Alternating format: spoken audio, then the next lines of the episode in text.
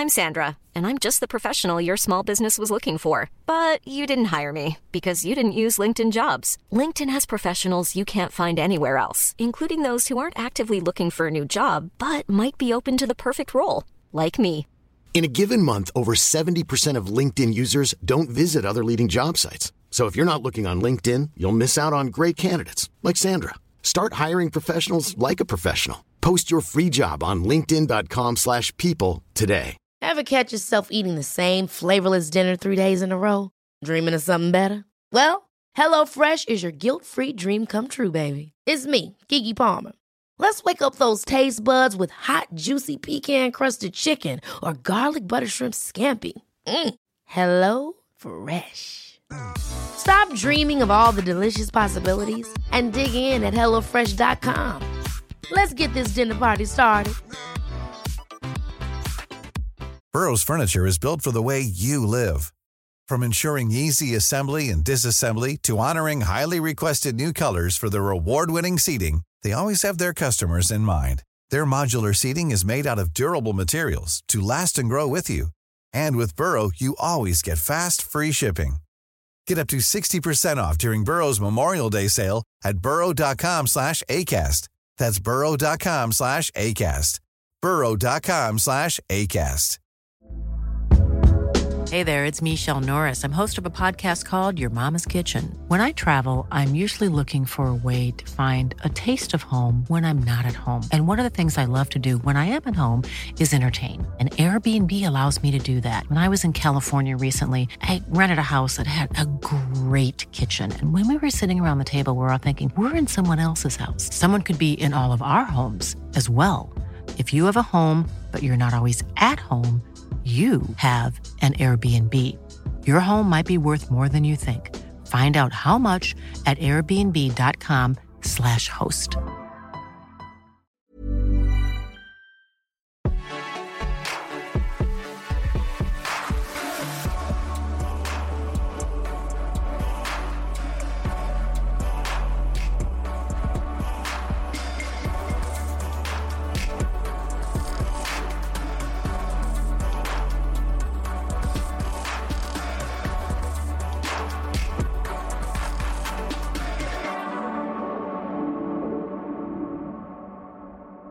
Der sker intet ved at fejle.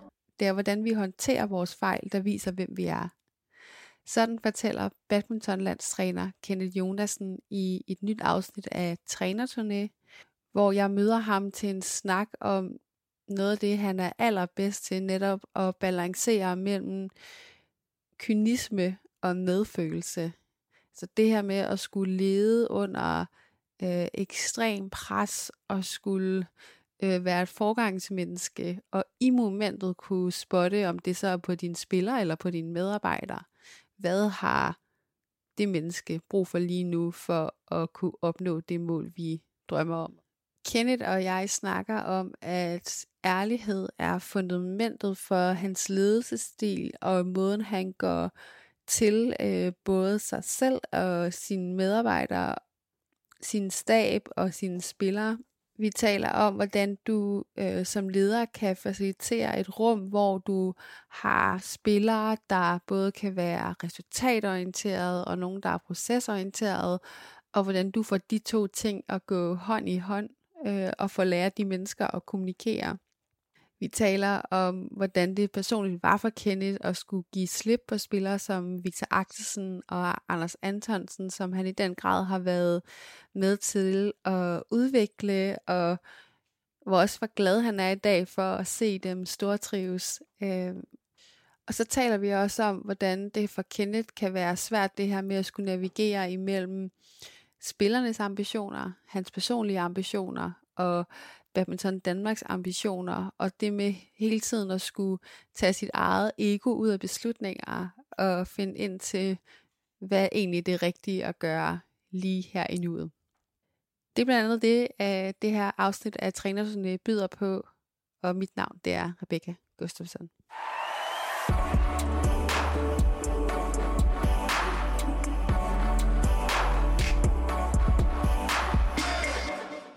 Velkommen til Bag Eliten, Kenneth.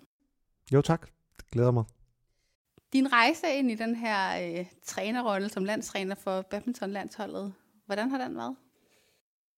Jamen, den har jo været sådan lidt... Jeg ved ikke, om det stod i korten, at jeg skulle være, være badmintontræner. Øh, I en sen alder, mens jeg stadigvæk var aktiv, blev jeg, blev jeg spurgt af, af en formand for en af Danmarks øh, mange badmintonklubber, om jeg havde lyst til at være træner, og jeg havde ikke gjort mig overhovedet nogen tanker. Øh, Øh, og det takker jeg pænt nej tak til. Øh, så var hun så øh, fræk og spørger øh, et eller to år efter, det kan jeg faktisk ikke huske nu, men øh, og så tænkte jeg, jamen det kunne da egentlig være meget spændende. Øh, og der startede det stille og roligt. Øh, øh, således at jeg i egentlig de sidste år, hvor jeg var, hvor jeg var aktiv, begyndte at have lyst til at sidde øh, lidt mere ude bagved og være en del af den del, i stedet for at stå med ansvaret selv på banen. Og, øh, og så var jeg så, så heldigt øh, at, øh, at blive tilbudt øh, et assisterende landstrænerjob, eller et elitecentertrænerjob øh, her på i Brøndby øh, med landsholdet, allerede som, øh, ja, jeg vil næsten til at sige, som, som et andet job. Og på den måde så startede øh, ja, min rejse. Det får jeg lyst til at stille dig to spørgsmål, og det første det er, hvorfor havde du ikke set dig selv som træner? Jamen, jeg tror, når du er i gang som aktiv øh, atlet, øh, jamen, så er du fuld fokus på det. Øh, der er simpelthen ikke plads til, vil jeg næsten tillade mig at sige, til andre tanker. Det, det var der i hvert fald ikke i, i min karriere. Jeg skulle, jeg skulle bruge al min energi og al mit fokus på, på det, jeg var øh, i gang med at, at, at dygtiggøre mig med på daværende tidspunkt. Så, så, så, så tankerne om, hvad jeg egentlig skulle bagefter, det, det, det det ønsker jeg egentlig ikke at fokusere så meget på, fordi det ville fjerne mig fra at være i nuet og, og leve øh, ja, min badmintonkarriere fuldt ud.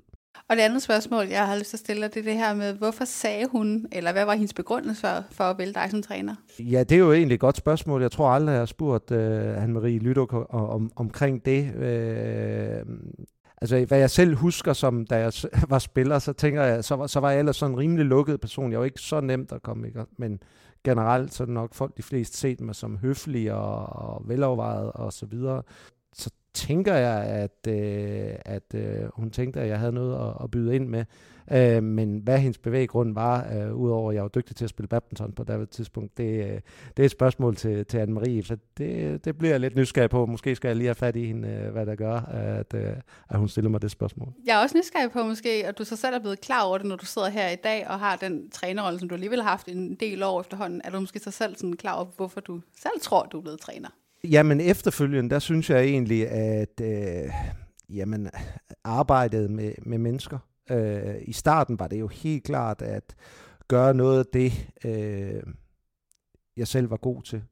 Øh, det jeg kender mest til i verden, det var jo badminton, og få lov til at fortsætte øh, med, med den del. Så når man ikke kan være øh, aktiv selv længere, så øh, havde jeg nok følelsen af, at det, det næstfedeste, det var at arbejde med, med, med andre, og på den måde være med til at øh, opnå noget, noget, noget helt specielt.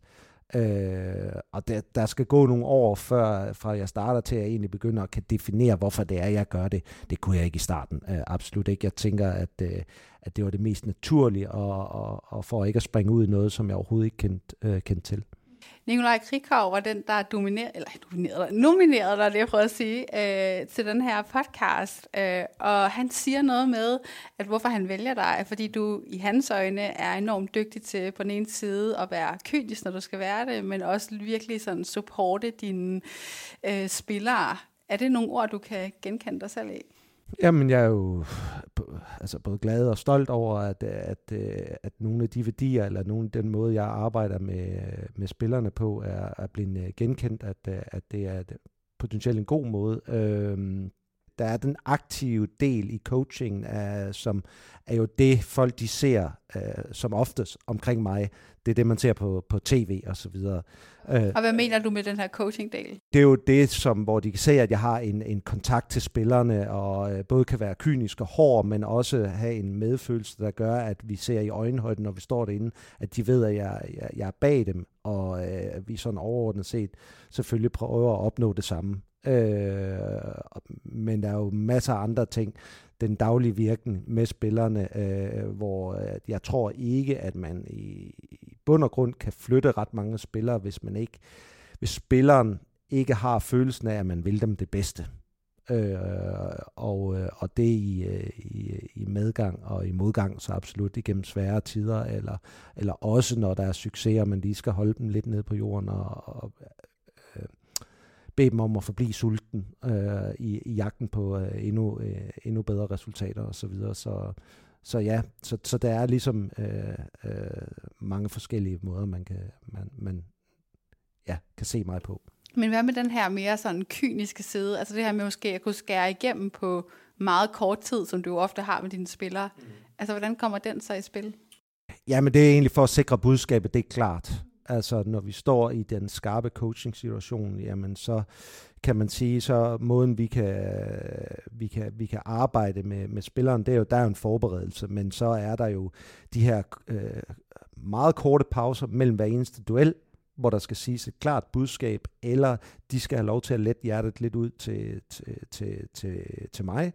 Øh, og så er der de her coaching-situationer ved, ved, øh, ved pausen ved, ved 11 og, og mellem sideskiftene. Øh, og, og der gælder det om, at følelser er en ting, vi skal også have faxene, men jeg skal også sikre mig sådan overordnet set, at det budskabet er forstået, således at jeg kan holde dem op på de aftaler, når de så går i gang med at være aktive i, eller går ud og skal fortsætte spillet.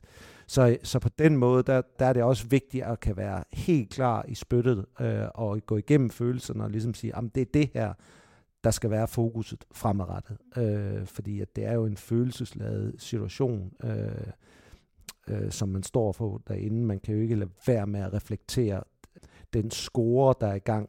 Så fører du stort, jamen så vil du gerne have bekræftelse på, at du, at du vinder det her sæt eller den her kamp. Er du bagud, så har du noget, både nogle negative øh, følelser i, at du er skuffet og frustreret, men vil også ret gerne have troen på, at du selvfølgelig kan komme tilbage ind og så øh, vende øh, det, hvad der ligner et nederlag, til en sejr. Men det stiller vel enormt store krav til dine kommunikationsevner? Øh, ja, og det undrer mig egentlig lidt, for jeg er ikke altid, at jeg har de bedste, føler jeg ikke selv. Øh, øh, men, men ja, men, men jeg tror meget af det, det er egentlig igen bunder, bunder, bunder i, at, at øh, min medfølelse eller min forståelse af, hvad er det for en situation, hvad er det, hvad er det at den enkelte spiller eller par, hvad er det for nogle frustrationer, de står med. Øh, jeg kan godt have nogle frustrationer som træner, hvorfor de ikke gjort det, vi har aftalt eller lignende, øh, men det handler meget mere om, hvor er det, jeg møder spillerne. Så i gang imellem, så øh, kan det godt være, at vi er der, hvor bullshit, det skal skæres ned, og det er man nok mest ser den her ret hårde kynisme, at, at nu er det det her, vi skal, men i andre, der handler det meget om at lige at komme ind og mærke, hvor er spilleren, for lige dem til at sige nogle ord, således at, okay, det er der, vi er, og så kan jeg så begynde min coaching øh, derfra. Så, så det er meget individuelt baseret, hvordan jeg sådan overordnet snakker til den ene spiller frem for den anden. Noget af det også relation i forhold til, hvor mange år har man arbejdet med den enkelte. Øh, arbejder du rigtig tæt i hverdagen, eller er det øh, en af de spillere eller par, som jeg ikke øh, måske står og arbejder med i dagligdagen? Men hvordan, øh, en ting er selvfølgelig tid gør noget, men hvordan opbygger du sådan personligt den her form for forståelse for den spiller? Er der noget sådan særligt, spørger du ind til noget særligt, eller er det bare tid? Hvad gør du? Jeg prøver jo i, øh, hvis man kan sige, i de enkeltstående tilfælde, hvis det er nogen, så, øh, som jeg ikke arbejder helt lige så tæt med, jamen så er det begyndelsen af turnering, før vi starter med turneringen. Så det er den her, og, og, og ligesom at spørge ind til rigtig, rigtig mange forskellige parametre, øh, hvor det sidste er det helt sportsspecifikke, men meget af det handler egentlig om, hvor er de lige nu, hvad gør de sig selv af tanker, øh, Øh, hvad har vi med af erfaringer, øh, så jeg på den måde kan, kan, kan få det bedste udgangspunkt i at netop at kan se i øjenhøjde, når jeg skal ind og lave den her øh, coaching. Øh, og så er det, jeg tror meget på, at vi skal holde hinanden op på de aftaler i med- og modgang, som vi har aftalt før. Altså lad os kalde det i fredstid, når vi sidder enten og forbereder os, eller vi sidder netop i det her kontor, øh, så, øh, eller det her mødelokale, som du og jeg sidder i nu, har jeg rigtig, rigtig mange individuelle møder med, med spillere eller par, øh, og det, det er dem, jeg skal begynde at holde dem op på, når det er svært inde på banen. Så min interesse for rigtig, rigtig mange parametre, øh, det tror jeg giver mig det bedste fundament. Og så er det jo, opbygger du jo over tid også et kendskab til den enkelte, selvom du ikke arbejder med dem i hverdagen. Men igen, jeg kan jo kun arbejde med det, øh, spilleren giver mig. Så jo større deres egen refleksionsgrad og ærlighed omkring, hvad er det egentlig, hvor er det skoen den trykker, eller er der nogle forventningspres, eller så videre. Øh, ja, det er det, jeg har arbejdet med.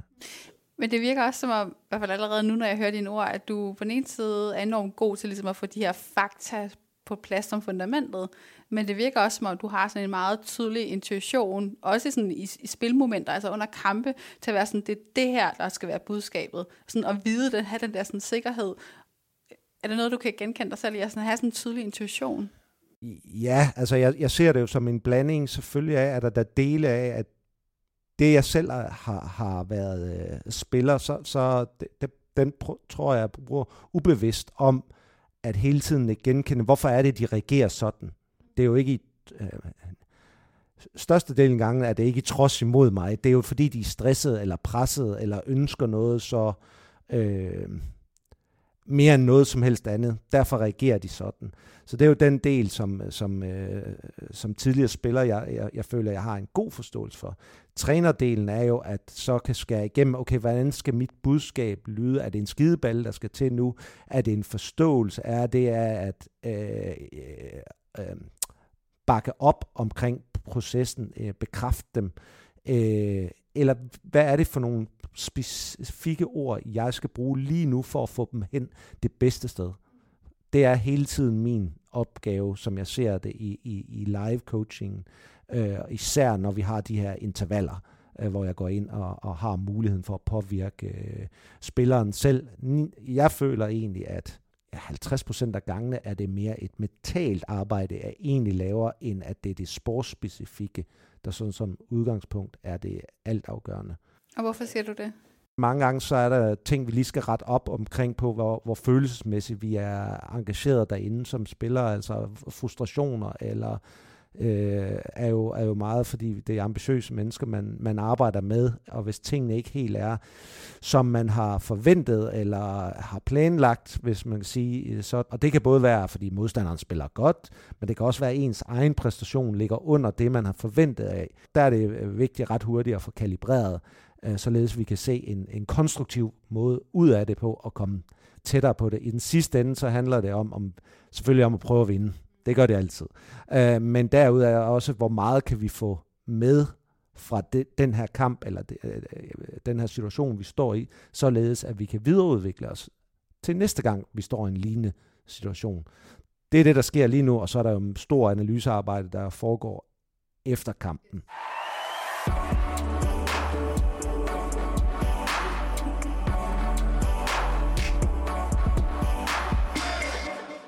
Men hvordan ser du så i forhold til faktisk det, du siger nu, det her med lidt resultat versus proces? Altså, hvor stor en rolle spiller resultat versus proces i, i dine øjne? Jeg vil tillade mig at sige, igen handler det om den individuelle, og jeg, om jeg kender atleten rigtig, rigtig godt. Altså, jeg har haft øh,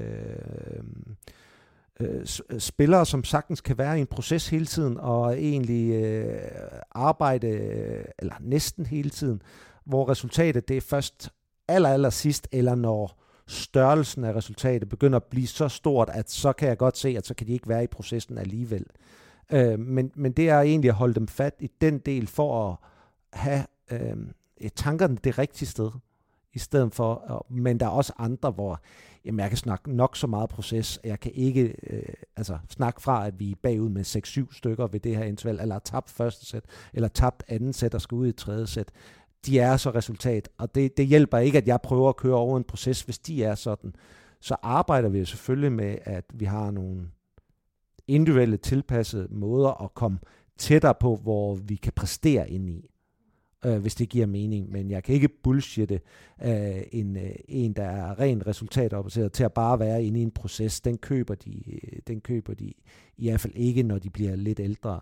Og det er rigtig spændende, det er jo, hvis du har et makkerpar, hvor det er vidt forskelligt, hvor du har en i hver sin ende. Hvordan er det så, du tilpasser dem Og det synes jeg øh, har igennem tiden været noget af det mest interessante. Jeg arbejdede primært med single, hvor det er den ene person, men de gange, eller de perioder i min karriere som, som træner, hvor jeg har fået lov til at arbejde med, med dubbelkonstellationer, om det er herredobbelt, damedobbelt eller mixdobbelt, der synes jeg, det er rigtig, rigtig interessant, når man finder ud af, at okay, her har vi en, der er 100%, eller mere eller mindre 100% procesorienteret, mod en, der er rent resultat. Og så skal vi have det samarbejde til at øh, fungere uden for banen. Ikke de største problemer. I træningen kan godt være rigtig, rigtig svært. Og i kampsituationen er det selvfølgelig også lidt nemmere at finde et fælles ståsted, øh, fordi at jamen alle vil jo, som jeg siger, gerne vinde, når de står derinde. Men i træningen er egentlig nok der, der øh, en gang imellem har vist sig at være noget af det sværeste at få, øh, få til at gå op. Ja, fordi hvordan lykkes du med det? Versus du ved, en individuel spiller, hvor du ligesom kun har en at tage højde for. Men hvordan lykkes du så med, det kan jo også oversættes til, til teams i en arbejdsgruppe. Præcis, altså det, det er jo kompromis. Det er jo kompromis hele vejen rundt, og så alle har forståelse for, hvorfor hinanden reagerer, som de nu gør. Det er jo ikke i ond vilje, at lad os sige, at processen gerne vil prøve nogle ting, og det ikke lykkes, men de bliver ved med at gøre det. De slår ikke, hvor den, der gerne vil øh, øh lykkes og, at vinde, spiller måske på det lidt mere sikre, og, og kigger på, jamen, hvor mange gange, lad os bare tage et øh, banalt eksempel, hvor mange gange vi får bolden over, hvor den anden er lidt mere, hvordan vi får den over, og hvilken øh, variation vi har på det, og så videre. Og, og der er det et kompromis frem og tilbage, men overordnet set, at hver enkelt forstår, hvorfor det er, vi reagerer, og det er ikke i ond vilje, det er bare måden, vi er på. Og at kompromiset ved at nærme sig hinanden måske er egentlig er det bedste for alle, for at måske at opnå den optimale. Fordi som sagt, en, der kun er resultat, har nok også svært ved at acceptere at lave nogle fejl og prøve noget nyt. Øh, hvorimod den, der er i proces, jamen når størrelsen af resultatet eller turneringen, man deltager i, bliver stor nok, så kan de alligevel ikke kun være i den del. Så det er også vigtigt, at de forstår vigtigheden i, jamen nu, nu sker der noget med dem selv. Jamen nu sker der noget med dem selv. Hov, nu kan jeg ikke bare være i den. Nu bliver jeg også bange. Så det er også en gang imellem godt at kunne træne den del. Øh, og sætte sig så meget op til træning, eller i at man er ærlig over for, okay, nu bliver jeg også resultat øh, orienteret. Hvordan tager du den her sådan, dialog med spillerne, omkring, at du ved, jamen du er måske proces, eller jeg er måske procesorienteret, du er resultatorienteret, og så de får det her kendskab til hinanden. Hvordan tager du den dialog? Ja, altså det er jo, øh, det, det er jo over, over, over tid, så er det jo øh, altså som udgangspunkt et kendskab til hver enkelt. Altså hvis, hvis det er et makkerpar, jamen så øh, vil jeg nok primært starte ud med nogle individuelle samtaler. For ligesom at, er det der du er, eller hvordan ser du den på den måde? Jeg kunne også sagtens finde på at, at, at lade vores øh, sportspsykologer øh, øh, lave nogle analyser af, øh, af dem, øh, og så få deres, øh, hvordan er det ser, hvis jeg selv er meget usikker på, hvordan er det egentlig, at, øh, at de her, de reagerer. Men jeg føler mig ret overbevist om, over tid, når du arbejder med at se, hvordan de reagerer på enten sejre eller nederlag. Jeg er ked af at sige det, men mange gange så sker der en større refleksion i nederlaget, end der nødvendigvis altid gør i sejren. At den bliver nemt, øh, ja, fordi badminton, hvor vi ofte, hvis vi får en enkelt sejr i første kamp, vi skal videre til den næste, så er vi allerede på vej videre. Men hvis du taber, så har du tid lige der til at reflektere og så videre. Så der er noget godt i nederlaget, hvor man siger, for at få den her refleksion over, hvad var det, der gik galt, øh, hvordan reagerede jeg, hvordan reagerede min marker, og så videre. Så, så det handler igen meget individuelt, og så stjæler jeg hjælp, øh, søger jeg hjælp fra, fra eksperter, der er bedre på den her, således at hvis jeg skal have en profilering af de enkelte, så, så ved jeg godt, hvor jeg skal søge hen, ud over min egen øh, lommefilosofi omkring, øh, hvordan den her spiller øh, reagerer. Men meget af det vil altid ske i øjenhøjde. Ærlig samtale med, med spilleren. Heroppe i fredstid, Altså, det vil sige, at man kan godt have en lille evaluering efter en kamp. Nu snakker vi primært nederlag her. Men der er følelserne. Der ved jeg også en gang med mine egne følelser, er selvfølgelig, og jeg er også øh, sløret, så jeg vil langt hellere møde dem i realiteten dagen efter, hvor jeg måske har haft, eller har haft tid til at se kampen, og lige få trukket i. Og så sidder vi igen i lidt mere fredstid, og prøver at arbejde hen, øh, således at det ikke er følelses. Øh, og der, hvor jeg reagerer kraftigt, det er, hvis jeg føler, at der er øh, en eller anden form for benægtelse. Jeg tror rigtig meget på, på ærlighed. Ja. Øh, at det er der, man flytter sig mest. Det det, det. Øh, øh, og øh, jeg føler efterhånden, at jeg er at have erfaring til, at jeg er rigtig, rigtig svær at bullshitte. De signaler, den måde, vi reagerer på under kampen. Øh, ja, men, men i bund og grund, så, så kommer det jo tilbage til nogle af de ting, altså, øh, altså hvorfor jeg gør det her. Altså, øh, hvorfor jeg er træner. Øh, altså, ambitionen skal jo gerne være, jeg kan ikke opnå resultater alene.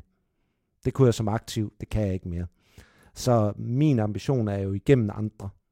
Og øh, når de unge talenter kommer herind, jamen så er det jo min, min vigtigste budskab, det er at prøve, og øh, at de får det optimale, maksimerer deres talent for den unge. Hvad det så bliver til, det kan jeg jo ikke altid sige. Det er jo ikke alle, der kan nå op og blive verdensmester. Øh, men så længe de kan prøve at optimere deres talent, det er min fineste øh, opgave. Og på den måde, så kan vi godt gå lidt mere så, så måde for, at de kan udleve deres drømme. Det er jo det, er jo, det, er jo det mit arbejde det er, når jeg står med dem i hverdagen og skal det store talent til, til en verdensklasse, og i den aktive eller øh, situation i coaching, og så få alle de her ting til at ske. Øh, det der ærligheden, den, den, øh, den, altså, så hvis vi ikke er ærlige, så sker der ikke nok refleksion omkring, hvad der sker med ens spiller, eller om der mangler noget i, i ens øh, tekniske, taktiske, mentale, fysiske ærlighed. Det er alfa og omega i den del. Og det kan man ikke altid få fra starten af, fordi at, øh, det er ikke alle, der måske har været den del, men over tid, så er det den en af de vigtigste parametre. Men er det også sådan for dig, det der er din personlige motivation, eller sådan ambition i det, er det her med at udleve folks fulde potentiale? Ja, det er det, det, er det blev for, som sagt, fordi at, øh, hvis det var... Øh, hvis det var anderledes, så kunne jeg i princippet, hvis du har oplevet som træner at opnå en OL-guld eller en, en, en VM-guld eller, eller lignende, øh, hvordan er du så motiveret for at få en spiller, der, der ikke kan opnå det? Og for mig der er det bare blevet, jamen altså at se den her øh, spiller sidde i et mødelokale, snakke om, hvad de gerne vil opnå, og så processen derop, når de opnår nogle af deres delmål, og så videre, og se den glæde, den glæde er det samme, og, og det er det, der tænder. Men hvordan balancerer du sådan personligt mellem, hvad kan man sige, dine personlige ambitioner, øh, badminton Danmarks ambitioner, og så spillerens personlige ambitioner? Jamen, det er også et godt spørgsmål. Øh, altså man siger, jeg har jo sådan overordnet set øh, netop et par forskellige øh, kasketter på, når jeg sidder her. Den, øh, og, og nu nævnte du min egen ambition, det, den slutter jeg lige med så. Øh, men et, jeg er cheflandstræner for Dansk Badminton, så det er, der er mange øh, målsætninger, der ligesom hører med den del. Og så, når jeg har den kasket på, så agerer jeg en, en smule anderledes end i forhold til, når jeg er hersingeltræner. Øh, hersingeltræneren går meget tættere på, er meget mere personlig og meget mere, øh, øh, ja, jeg vil sige, øh, åben når cheflandstræneren, jamen så er der lidt mere struktur, lidt mere klarhed i klare beskeder. Øh, noget mere sådan, jeg vil ikke sige lukket, men måske sådan meget, lidt mere kort for hovedet fordi nu er der sådan overordnede ting, der skal falde øh, i hak, og det kan kun køres på øh, et forskelligt antal måder.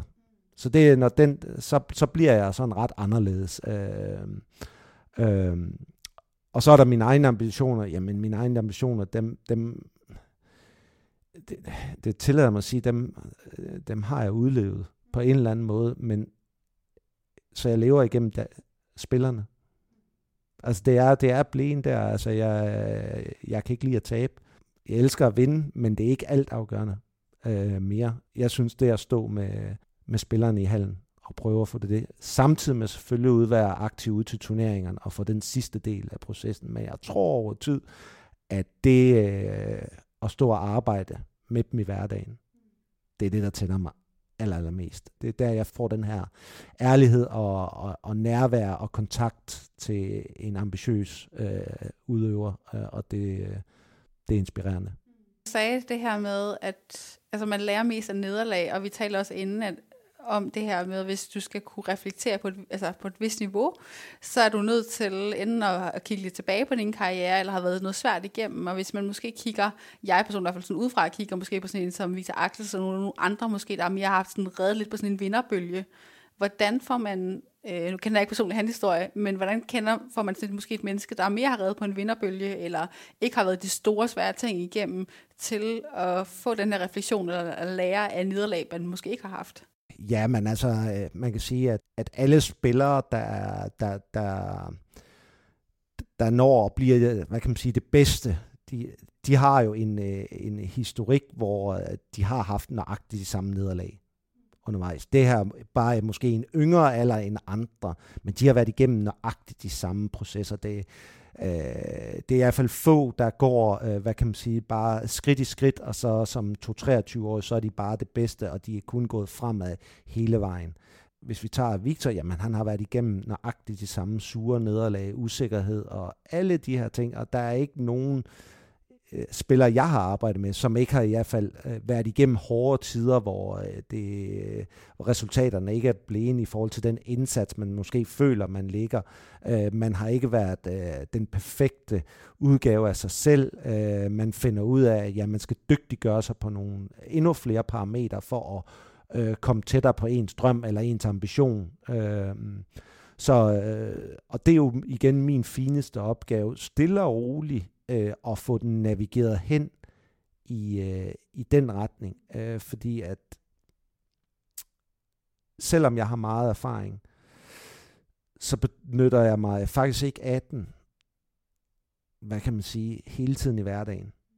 For jeg tror meget på, at man selv skal lære. Jeg kunne måske godt rydde nogle problemstillinger af vejen, men refleksionen er endnu større, når man selv er bevidst om, at man har nogle mangler, og man skal dygtiggøre sig. For et er, at jeg fortæller, at det er sådan, det er. Men du skal først smage det og se det og mærke det på dig selv, før du egentlig får den ægte, altså okay, nu begynder jeg at forstå, hvad der var, der blev sagt. Og derimellem er også der, den ægte ændring, den potentielt sker.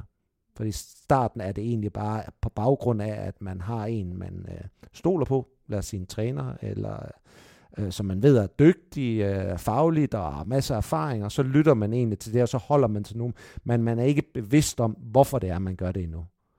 Og derfor er det, jamen altså, øh, vi skal begå fejltagelser. Vi, I badminton kan det være, at jamen, overtræne, eller sådan. Jamen, vi bliver nødt til at kende vores grænse, og så rykke lidt til den. Gang imellem falder man øh, ud over. Øh, mit job er, at man ikke havner ned i dybet, så det vil sige, at hvis jeg ser noget, der er, okay, det her det er alt, alt for gralt, så skal jeg selvfølgelig nok reagere. Men jeg tror på, at man har brug for at falde mange gange. Øh, vi spiller rigtig mange turneringer, så der er jo masser af nederlag. Øh, fra en ung spiller, der kommer ind som 19-20-årig og store ambitioner. Man skal spille sig op igennem. Øh, I badminton er det verdensranglisten for at få adgang, og du møder bedre og bedre spillere. Du finder ud af, at du ikke er dygtig nok. Så der er masser af muligheder for at lave fejltagelser. Møder også selvfølgelig noget altså, øh, omkring, øh, jamen jeg har ikke brug for at sove så meget. Altså folks forskellige, hvor, øh, hvor Superman-agtige de er, indtil de finder ud af, at reelt de er overhovedet ikke Superman. De er ligesom, altså de har det samme, de bløder også, og så videre, øh, på den ene eller anden måde. Ikke? Og som jeg siger, når de selv kommer til anerkendelsen, at, øh, at de ikke er perfekte, jamen så sker der generelt noget godt, og det er der, jeg allerhelst vil stå til rådighed og hjælpe dem, øh, hvis det giver mening.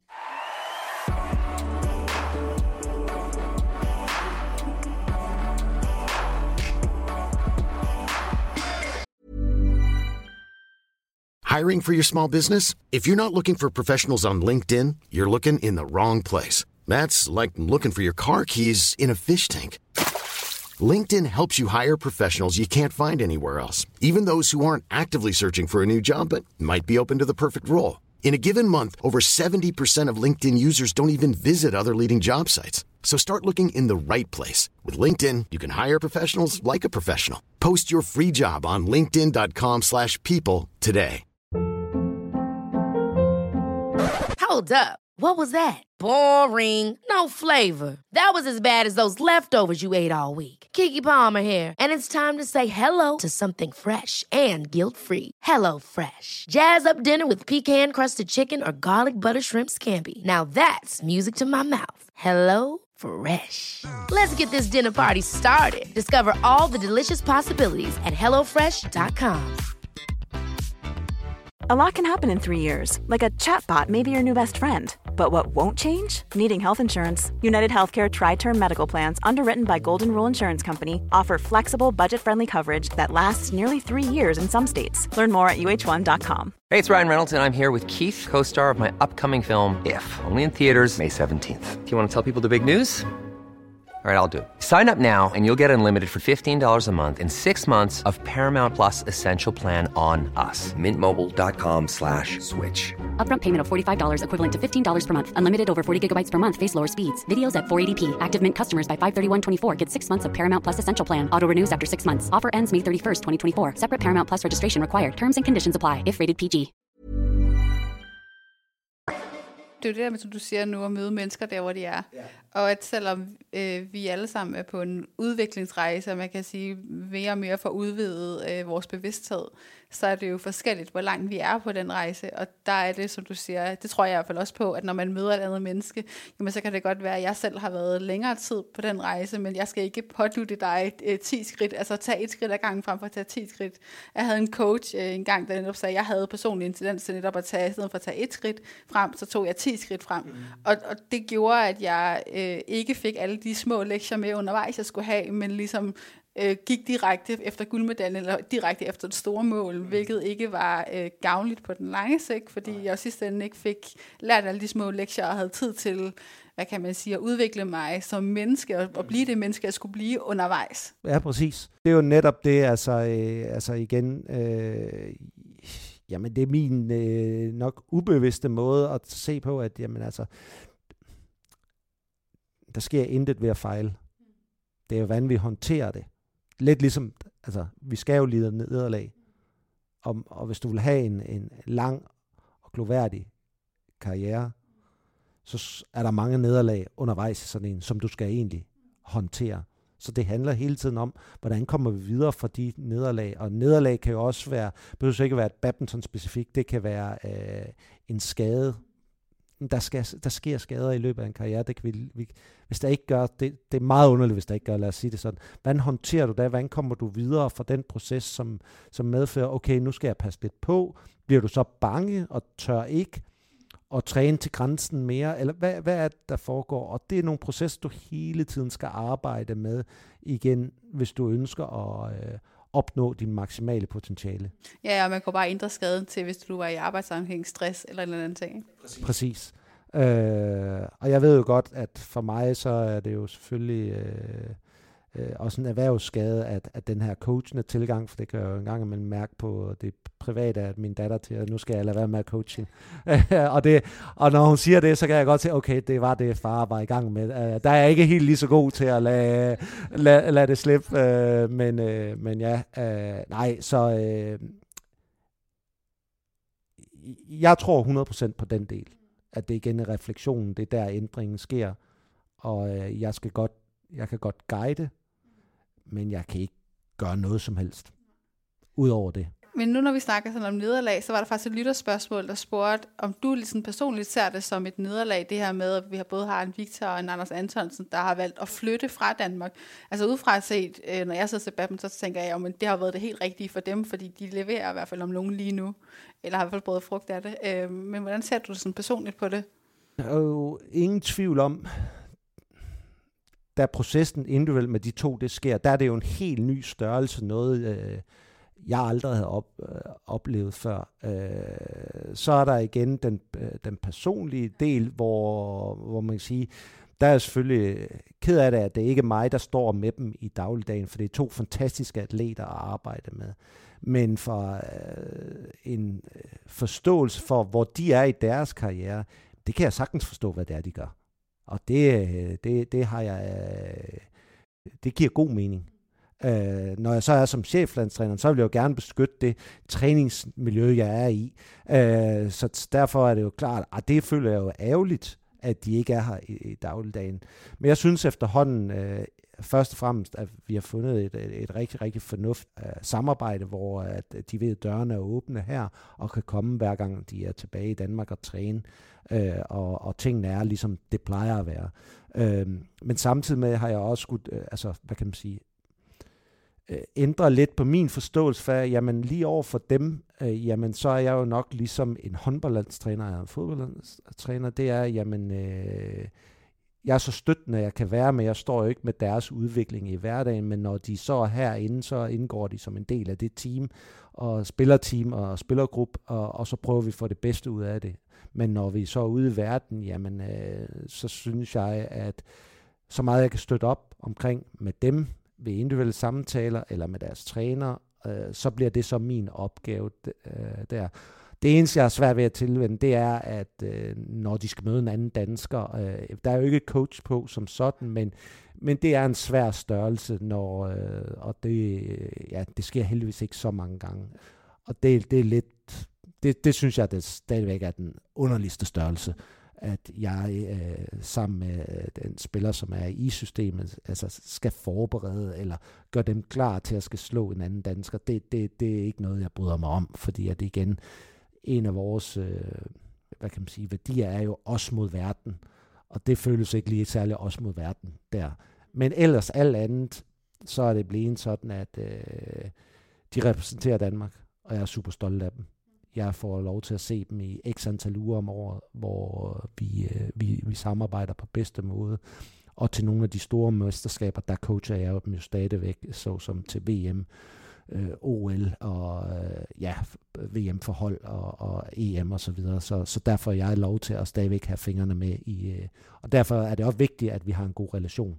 Øh, og jeg er på med øh, eller informeret om, hvad er det, de arbejder med, og hvor er det deres øh, udfordringer på nuværende. Så jeg ser alle deres kampe, selvom jeg ikke er med ud til alle turneringer og, og men det virker til måske, at den proces her har lært dig meget omkring dig selv, og det at lede, og måske også bare det at være menneske versus være leder. Øh, er det noget, du kan sætte nogle lidt flere ord på? Det har presset mig ud i en situation, hvor jeg skal se anderledes på tingene og finde et nyt, eller et nyt ståsted for, okay, nu, er, nu ser hverdagen sådan ud, nu ser, eller verden den ser sådan ud, det skal jeg forholde mig til, når jeg har valgt at sidde i den position, som jeg gør. Det skal jeg navigere i. Øh, det har også øh, øh, udviklet mig som badminton-træner i forbindelse med, at okay, nu har vi ikke bare verdens bedste stående hernede i træningslokalet dag ud dag. Men hvad gør det så for vores daglige dag her? Så det har været med til at udvikle mig som, øh, som badminton-træner, og, øh, og jeg har været ekstremt nysgerrig på, hvordan deres hverdag den ser ud, når de er, øh, har, hvad kan man sige, kun et individuelt fokus på dem selv, jamen hvad gør det så? Hvordan skruer de så deres sammen i forhold til det, den måde, vi gør det på her i Brøndby? Øhm, øh, så, så ja, det har været udviklende. Øh, svært i perioder, især i starten. Men, men nu øh, er det jo sådan, verden er, og det er den hverdag, jeg lever i, øh, og har det rigtig, rigtig fint med i den dag i dag. Nu nævnte du lige sådan det her med, at din datter kort var god til ligesom at sige, ej, nu skulle du lige være far, ikke være coach. Øh, er der sådan, ja, måske i hende eller andre mennesker i dit liv, det her med at bringe dig ud af den her coachende rolle, og måske mere ind til, til mennesket, Kenneth, er, er det noget, der sådan, du har opdaget mere øh, i løbet af måske de seneste par år, Særligt? Mm. Nej, altså det, det vil jeg jo gerne sige, at øh, jeg må nok bare indrømme, at øh, elitesport øh, konsumerer en som badmintontræner og har øh, jo flere år man gør det, konsumerer det faktisk en mere og mere, vil jeg tillade mig. Det var faktisk nok kun corona, der fik, øh, fik lige trukket stikket, fordi vi ikke rejste rundt i verden og egentlig kun havde træning som sådan. Men ellers så, jeg vil gerne sige, at jeg arbejder mange timer, men 9 ud af 10 gange, når jeg så endelig tager hjem, så er jobbet også lukket ned. Jeg har måttet lære at sætte nogle grænser for mig selv, for ellers så konsumerer det mig noget personligt. Jeg har været igennem tre hofteoperationer inden for tre år. øh, en rigtig lortetid, men hvor jeg har haft muligheden for at skabe i princippet en anden hverdag derefter. Men jeg har accepteret, at øh, jeg har sagt øh, A, ja til jobbet. Jeg kan kun gøre det på en måde, hvor det konsumerer mig.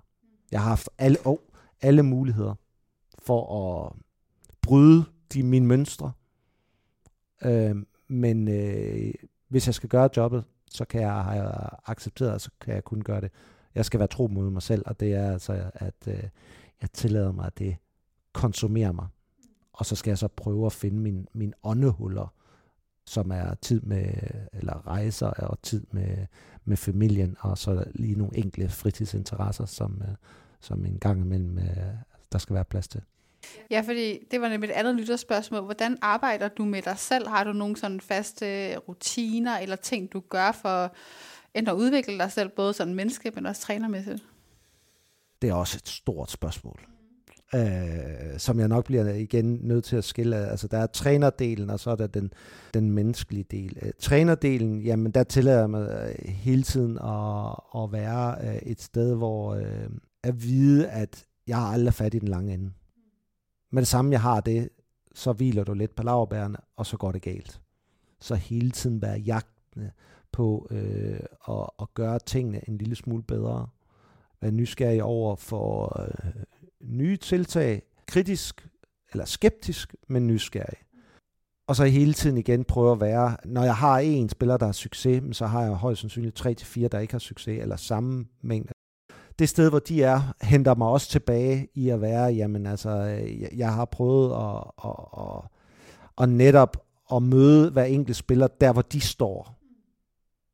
Så selvom jeg har succes herover med en topspiller, jamen når den unge eller den anden topspiller, der jo ikke får den samme succes, for der kan kun vinde en, der kan vinde den her turnering, så være i momentet, hvor de er, og ikke mig som succes. Altså fjerne egoet fuldstændig, Øh, og det gør egentlig, at man ret hurtigt bliver ydmyg, men også at man ret hurtigt jagter noget nyt. Så på den måde kan man sige, har egentlig det, at jamen altså, hvis du bliver nummer et, jamen så er der lige pludselig øh, 500 andre, der jagter dig. Det er en ny verden. Er du nummer to, så ønsker du jagt nummer et. Er du nummer fem, og så videre, så er der alle mulige. Og egentlig holde mig der som træner hele tiden øh, at jeg aldrig har fat i den lange ende, og der, der, fordi det er mennesker, du arbejder med, og ting udvikler sig og flytter sig hele tiden. Så det er i hvert fald den måde, jeg har prøvet at holde mig motiveret som, som, som træner. Øh, og så er det også til dels, okay, øh, det her det er min mavefornemmelse. Hvordan kan jeg få støttet det op af så meget facts som overhovedet muligt? At det, er, det, er min, øh, at det er sådan her, at jeg, jeg føler, det er nu. Og det er jo igen at spørge sig til råds ved, ved, ved eksperter, se videoanalyse af det. Er det sådan, det egentlig forholder sig, så jeg fjerner mine følelser fra det? Det er sådan som trænerdelen. Den anden del, hvad det er mig, som, øh, jamen det er jo at spare med, med mennesker, som jeg stoler på. Jeg er rigtig dårlig til at snakke badminton med andre end dem, der er meget involveret i det for den forståelse, der, der er omkring den verden, man befinder sig i. Øh, jeg vil til, til dels sige, at andre, andre trænere i andre sportsgrene forstår det også. Der har jeg tidligere også søgt noget sparring den vej, men, øh, men det er at turde øh, bede om hjælp en gang imellem, bare lige for at lettet, og der er det også en, en, en, en sportspsykolog, som, man, som jeg tidligere har brugt osv. Over tiden er det blevet mindre, for jeg føler egentlig, at jeg de fleste gange har kunnet navigere i det. Selv, hov, nu er jeg blevet for ekstrem. Nu skal jeg lige trække stikket. Altså jeg vil være bevidst om, hvor jeg er blevet på vej til at blive taget hen, og så på den måde få trukket stikket selv. Men et udviklingspunkt, jeg stadigvæk kunne blive langt bedre til, så jeg måske ikke når så langt ud af, af den forkerte retning omkring mig selv som, øh, som træner eller som menneske i, i processen.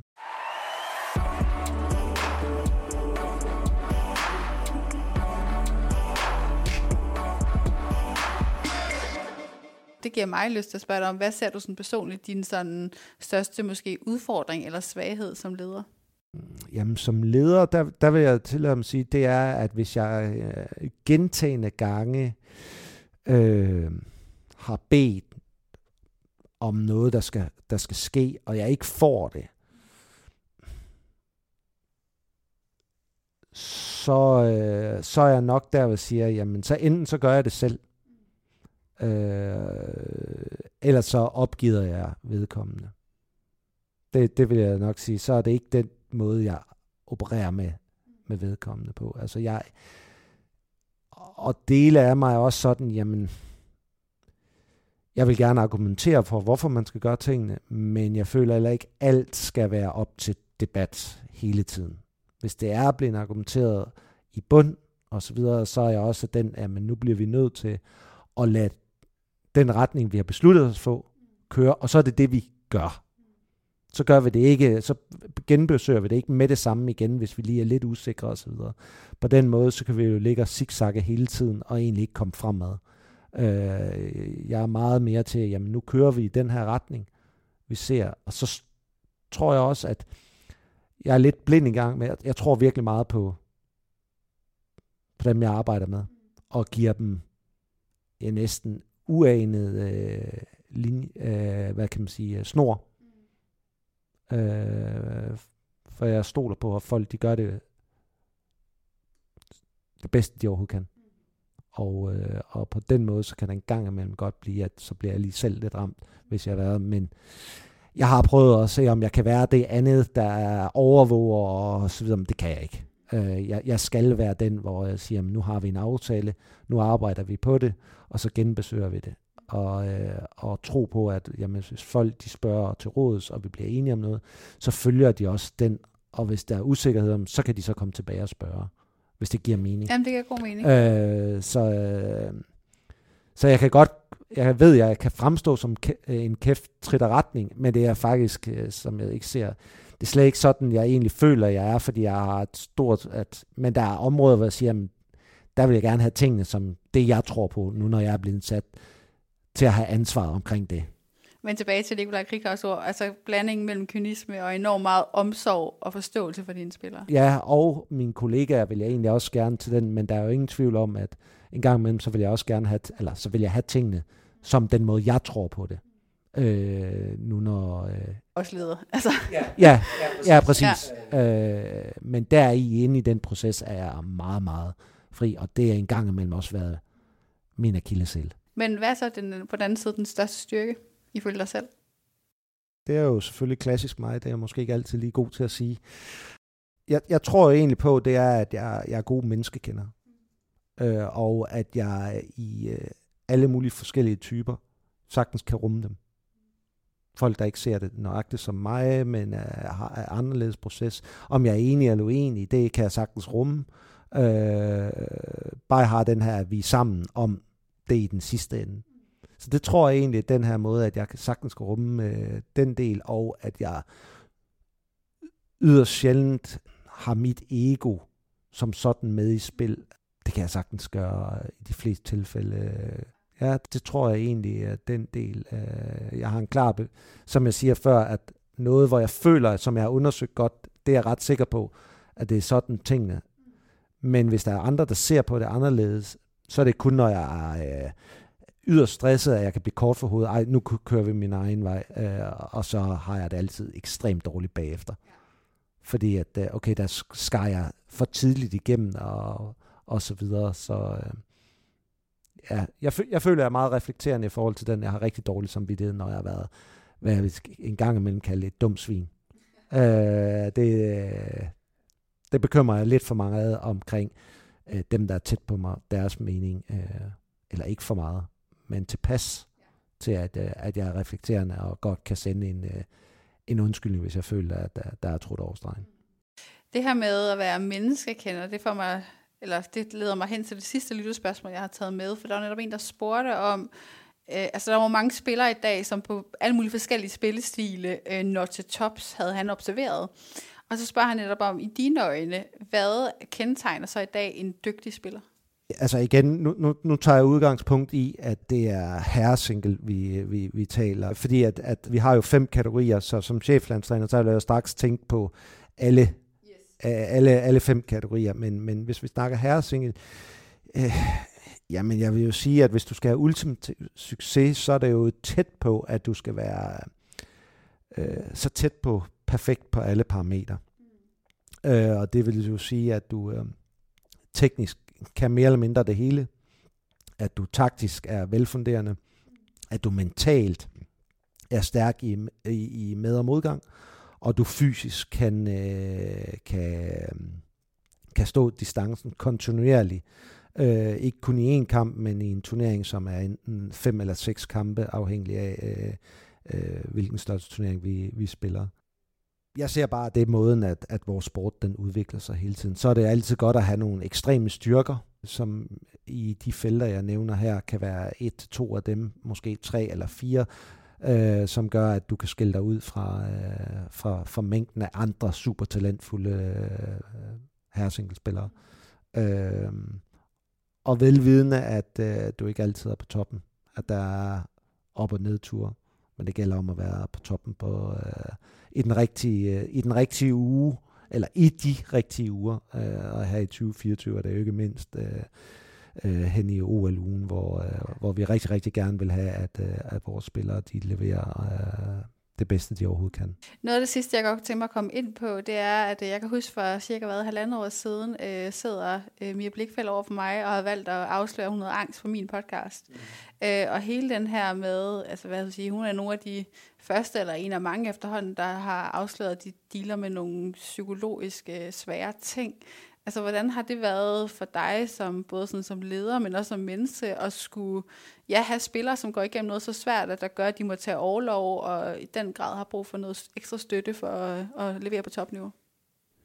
Jamen, jeg tænker jo sådan overordnet set, at det er, øh, det lyder lidt mærkeligt, at det er ganske naturligt, at det opstår. Og det er øh, 100% individuelt, hvordan man skal komme igennem processen. Og det er jo der, vi bliver en gang imellem sat på et dilemma, hvor man skal være den kyniske. Men det er jo, at når du er en del af programmet, så skal du opnå resultater og så videre. Du skal videreudvikle dig, for ellers kan du ikke opnå resultater. Men samtidig skal vi også møde der, hvor atleten er, spilleren er lige nu. Øh, og så på bedste måde være støttende omkring en proces, som vi ikke altid kan sætte os 100% ind i, fordi man ikke selv har stået i, i samme situation. Og for mig har det egentlig igen været at støtte de trænere, som har arbejdet med Mia i omkring øh, processen, og når jeg selv har øh, enten haft møde med Mia, eller, eller coachet Mia i, i, i turneringer, jamen så igen at møde hende, hvor hun er lige nu. Men det er jo uundgåeligt, vil jeg sige, at øh, i et performance-miljø, at spillere udvikler, ikke at alle spillere, men nogle spillere kan udvikle øh, stress. Det, jeg, jeg ser ikke, at det kan være anderledes, når man jagter noget, som man enten så gerne vil, og måske ikke kan opnå det på grund af andre forudsætninger, skader og så videre. Det starter jo ikke med stress, men det starter jo med nogle andre ting, nogle tilbage, eller det kan starte med gode resultater, som du så ikke kan opnå mere. Og det fører jo til, altså så, så der er alle mulige parametre, og, og som man siger, i stedet for at sige, at det, det, det må ikke kunne opstå. Jeg kan ikke se, hvordan det er uundgåeligt, at nogen udvikler det. Jeg kan ikke se, at vi kan undgå det, hvis det har at gøre med ambitiøse folk, der jagter det, og så bliver der stillet udfordringer op, som gør, at de ikke kan. Eller de ønsker at gøre det igen og igen, men ikke kan. Der er det vidt forskelligt, hvor vi er, og hvad vi har med i værktøjsæsken hvor langt vi når hen, før det måske bliver til netop stress. Det er jo ikke det, vi ønsker på nogen områder, øh, eller angst, eller noget af de her ting for at stå inde på banen, eller komme i træningsmiljø, eller hvad det nu end er. Men meget andet handler også om, hvilke værktøjer, og hvor ærligt du er måske tidligere i processen. Men igen, for mig er det super vigtigt, det er, at vi overlader mange af de her processer til eksperter omkring på det her felt. Jeg har en forståelse af det, men jeg kan ikke få den aktive tilbage ind i ved at coach dem, for jeg ved simpelthen ikke nok specifikt om. Det skal jeg overlade til eksperter på det, og kan rumme, at okay, nu er processen sådan her. Jeg ved jo godt, hvis det er noget, der fortsætter over mange år, så bliver jeg nødt til at være den hårde og sige, nu er der ikke plads til dig herinde mere. Og det, det ønsker jeg ikke. Men måske kan det være i, i den sidste ende egentlig, selvom det overhovedet ikke føles, at egentlig gøre dem en tjeneste. Ved at fjerne dem fra miljøet, forventningerne, uundgåeligt fra alle omkring, at øh, vi ved i hvert fald, at når spillere bliver optaget i øh, eliteprogrammet og træner her, så er, sker der nogle øh, forventninger i dem selv, i den klub, de er, og i der familie omkring, hvad er det, de skal opnå. Så en gang imellem, og ved at være den hårde og fjerne dem fra det, så er der ting, der falder på plads. Lidt nemmere. Men tilbage til den her spørgsmål, jeg tror, det er uundgåeligt, at det vil opstå. Meget af det handler mere om, hvad du har i værktøjsæsken.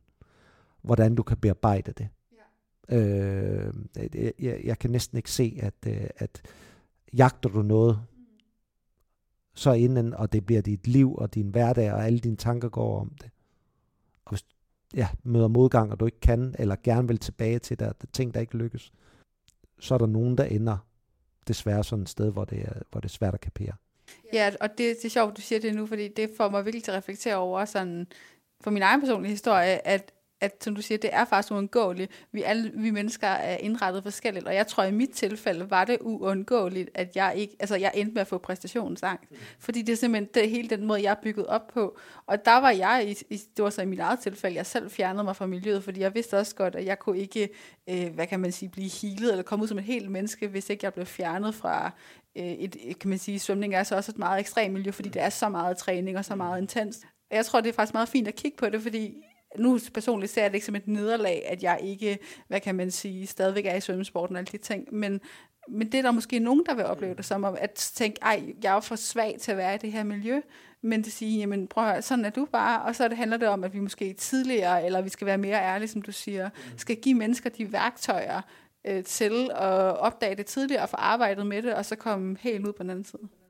Ja, men det er jo egentlig sådan, jeg sådan overordnet set. Jeg tror først, at man kan begynde, man kan lige, altså man kan jo, hvis man siger, altså give nogle øh, grundbegreber omkring, hvad, hvad det er, men, men også den her ærlighed og sige, hvor er det egentlig, man står, men hvordan skal, øh, nu kan jeg ikke huske, om du sagde, at, at, men en ung alder, hvordan, hvordan skal du være bevidst om, at du er på vej ud over randen på et sport? Altså det ved, det ved, ja, og det ved man jo ikke, som jeg siger, men, men igen, folk, der er super ambitiøse, hvis de møder noget, det kan, det, det, nogen hopper, kommer derud, vi kan ikke undgå det. Vi kan ikke sige, I må ikke være super ambitiøse. Altså, hvis du er procesorienteret, eller du er resultatorienteret, men du kan ikke sige, du må ikke være resultatorienteret. Nå, jamen det er det eneste, der driver mig. Altså det, som siger, det, det, det, det er svært. Og så er der nogen, der tigger ud. Det handler mest om, når det sker, hvordan får vi dem så enten tilbage, det er jo det, vi nok, hvis øh, overordnet set, de, de, øh, vi, øh, vi ønsker mest, det er at få dem tilbage på sporet, fordi så kan det blive en styrke, at de har været døde, fordi nu har de virkelig en værktøjsæske, der forstår sig på sig selv, Øh, men andre er det også, okay, det her, det var ikke for dig. Altså, du, du var så øh, engageret, at det konsumerede ja, dig. Ja, den kan jeg genkende. Altså, og det er jo den her øh, knivsæg, man balancerer på, hvornår er det ekstremt, hvornår er det ekstremt for meget. For altså, jeg kender ikke til nogen, som er blevet virkelig, virkelig dygtig, som ikke er ekstreme. Og hvis andre kigger på dem, vil de nok sige, at de er alt for ekstreme. Sådan må vi ikke være. Nej. Men dem, der virkelig, der er nogle af dem, der er ekstreme, har eller ekstreme øh, tendenser til at gå øh, ja, for voldsomt til værk. Men så også en gang imellem komme ud over grænsen for at hæve sig selv tilbage. Nu ved de, det er grænsen. Og så kan de så fortsætte fremad. Med de ord, så vil jeg tage dig til det sidste spørgsmål, fordi det er jo en træner turnerer på, og så har jeg jo bedt jer øh, hver især om at øh, nominere en ny træner. Så hvem har du taget med i dag? Jamen det jeg har tænkt over, det er jo, øh, det har været ret, øh, ret svært at finde, øh, men øh, jeg tænkte egentlig at gå i en anden retning. Jeg tænkte at få en power input-output sport. Mads Havbro for Roning, landstræner Roning. Øh, jeg synes, det kunne være interessant. noget, hvor det ikke er et spil, men noget, hvor, hvor man siger, at, at øh, der, der arbejder du, vil jeg tro, og jeg ved meget lidt om det, virkelig med, med en atlet, der skal sidde ude og, og, og arbejde med sig selv på en smertetærskel og så videre. Øh, ja, jeg ved, de træner tidligere om morgenen, der er koldt ude på en, øh, en sø og så videre.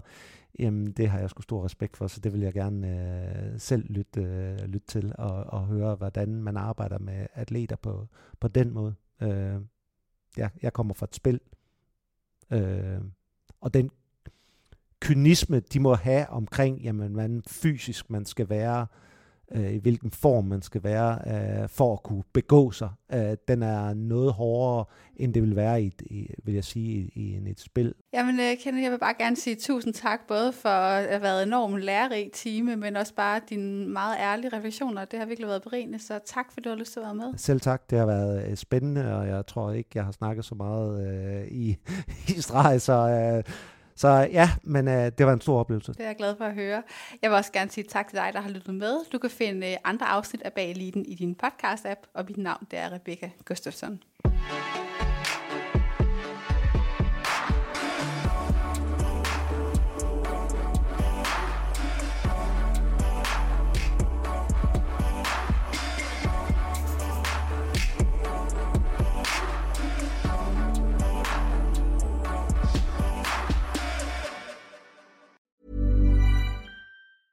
Ever catch yourself eating the same flavorless dinner three days in a row? Dreaming of something better? Well, HelloFresh is your guilt-free dream come true, baby. It's me, Kiki Palmer. Let's wake up those taste buds with hot, juicy pecan-crusted chicken or garlic butter shrimp scampi. Mm. Hello Fresh. Stop dreaming of all the delicious possibilities and dig in at HelloFresh.com. Let's get this dinner party started. Imagine the softest sheets you've ever felt. Now imagine them getting even softer over time. That's what you'll feel with Bowl and Branch's organic cotton sheets. In a recent customer survey, 96% replied that Bowl and Branch sheets get softer with every wash. Start getting your best night's sleep in these sheets that get softer and softer for years to come. Try their sheets with a 30-night guarantee. Plus, get 15% off your first order at bowlandbranch.com. Code BUTTERY. Exclusions apply. See site for details. Hi, I'm Daniel, founder of Pretty Litter. Did you know cats tend to hide symptoms of sickness and pain? I learned this the hard way after losing my cat, Gingy. So I created Pretty Litter, a health monitoring litter that helps detect early signs of illness by changing colors, saving you money and potentially your cat's life. Pretty Litter is veterinarian developed, and it's the easiest way to keep tabs on your fur baby's health right at home. Go to prettylitter.com and use code ACAST for 20% off your first order and a free cat toy. Terms and conditions apply. See site for details. Planning for your next trip? Elevate your travel style with Quince. Quince has all the jet setting essentials you'll want for your next getaway, like European linen, premium luggage options, buttery soft Italian leather bags, and so much more. And is all priced at 50 to 80% less than similar brands. Plus, Quince only works with factories that use safe and ethical manufacturing practices. Pack your bags with high-quality essentials you'll be wearing for vacations to come with Quince. Go to quince.com slash pack for free shipping and 365-day returns.